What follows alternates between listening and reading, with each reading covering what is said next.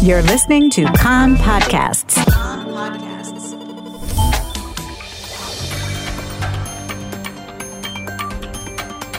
You are listening to the English language news of Kan, the Israeli Public Broadcasting Corporation.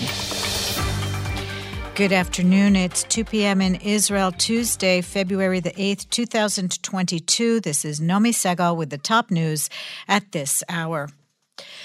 The police spyware affair. Prime Minister Naftali Bennett is due to convene deliberations this evening with Public Security Minister Omer Bar-Lev, Justice Minister Gideon Sa'ar, the just appointed Attorney General Gali Baharav Miara, and other senior officials to discuss the reports on police use of the NSO spyware Pegasus to hack the phones of public and political figures.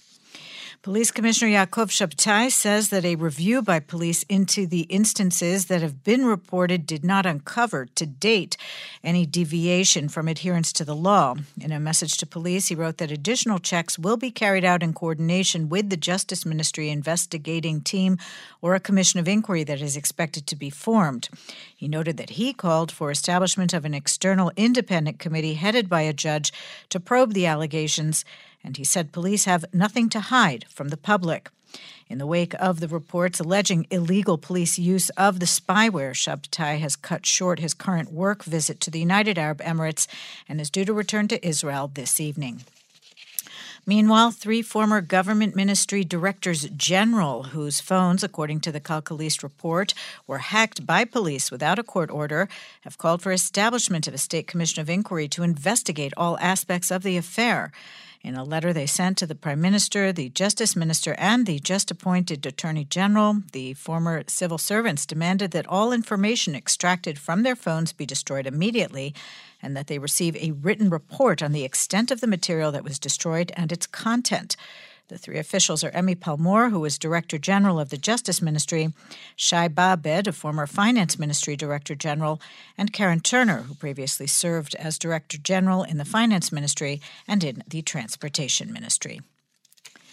And in a related development, prosecutors in the corruption trial of Benjamin Netanyahu are due to submit at this hour their response to questions raised by the defense counsel in the wake of the disclosures in the police spyware affair. A Kan reporter says it is not yet clear what will happen with regard to tomorrow's scheduled hearings. In other news, in a coordinated action by the Shin Bet, the Yamam, and the IDF, a cell of three terrorists were killed in Nablus. The border police and the Shin Bet reported that the terrorists were involved in shooting attacks in the region against IDF forces and civilians in recent weeks.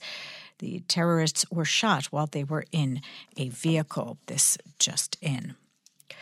Coronavirus, the number of people hospitalized in serious condition continues to drop. It currently stands at 1,161. There are 288 people on ventilators. Nearly 44,000 new cases were diagnosed yesterday for a positive test result rate of 24%. The R value for transmission has dropped to 0.82. COVID 19 related fatalities since the start of the outbreak in Israel now stand at 9,226. Hospitals around the country have reported a significant shortage of blood units. In some cases, non urgent surgeries have been postponed. The health ministry said the surgery shortage is due to a rise in infection while the number of donors fell because of the increase on those who contracted the virus or are in quarantine and amid concerns in the public for being exposed to the virus.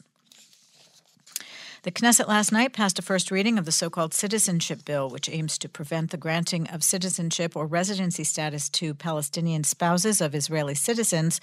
The vote on the measure submitted by Interior Minister Ayelet Shaked was 44 in favor and 5 against.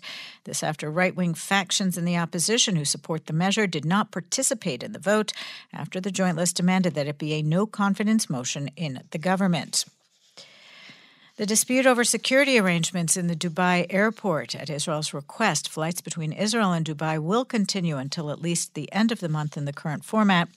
A Kan reporter says the disagreement primarily centers over a Shin Bet request for security arrangements in the Dubai airport. The head of the security division in the security agency is currently in the Gulf state to try to resolve the issue.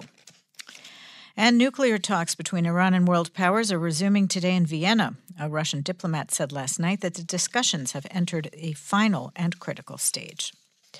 The weather outlook warmer today before turning colder tomorrow with rain in the north and center, snow on the Hermon with possible snow overnight on the northern Golan Heights, strong winds, possible haze in the south. The maximum temperatures in the main centers today Jerusalem and Haifa 16, Tel Aviv 19, Beersheba 20, and in Eilat going up to 25 degrees Celsius.